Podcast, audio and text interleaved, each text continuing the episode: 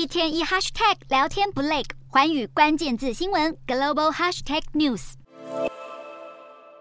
中国外交部长王毅与俄罗斯总统普丁握手合影，留下纪念。随后便展开了双边会谈。普丁大方接受邀请，预计将在下个月出访北京，并且出席中方举办的第三届“一带一路”国际合作高峰论坛。他也进一步表示，中国国家主席习近平力推的一带一路倡议完全符合俄国利益，也与当局希望打造大欧亚空间的理念契合。在俄乌战情胶着，西方国家携手向俄国祭出制裁，导致该国急需转向其他盟友取得援助的背景下，王毅强调，俄中关系经得住国际风云变幻考验，并且健康稳定的向前发展。眼看俄中两国关系越来越密切，以美国为主等民主阵营国家下一步棋会怎么走？而遭到国际法庭通缉的普丁，首次出访外国的行程是否能顺利进行，备受外界关注。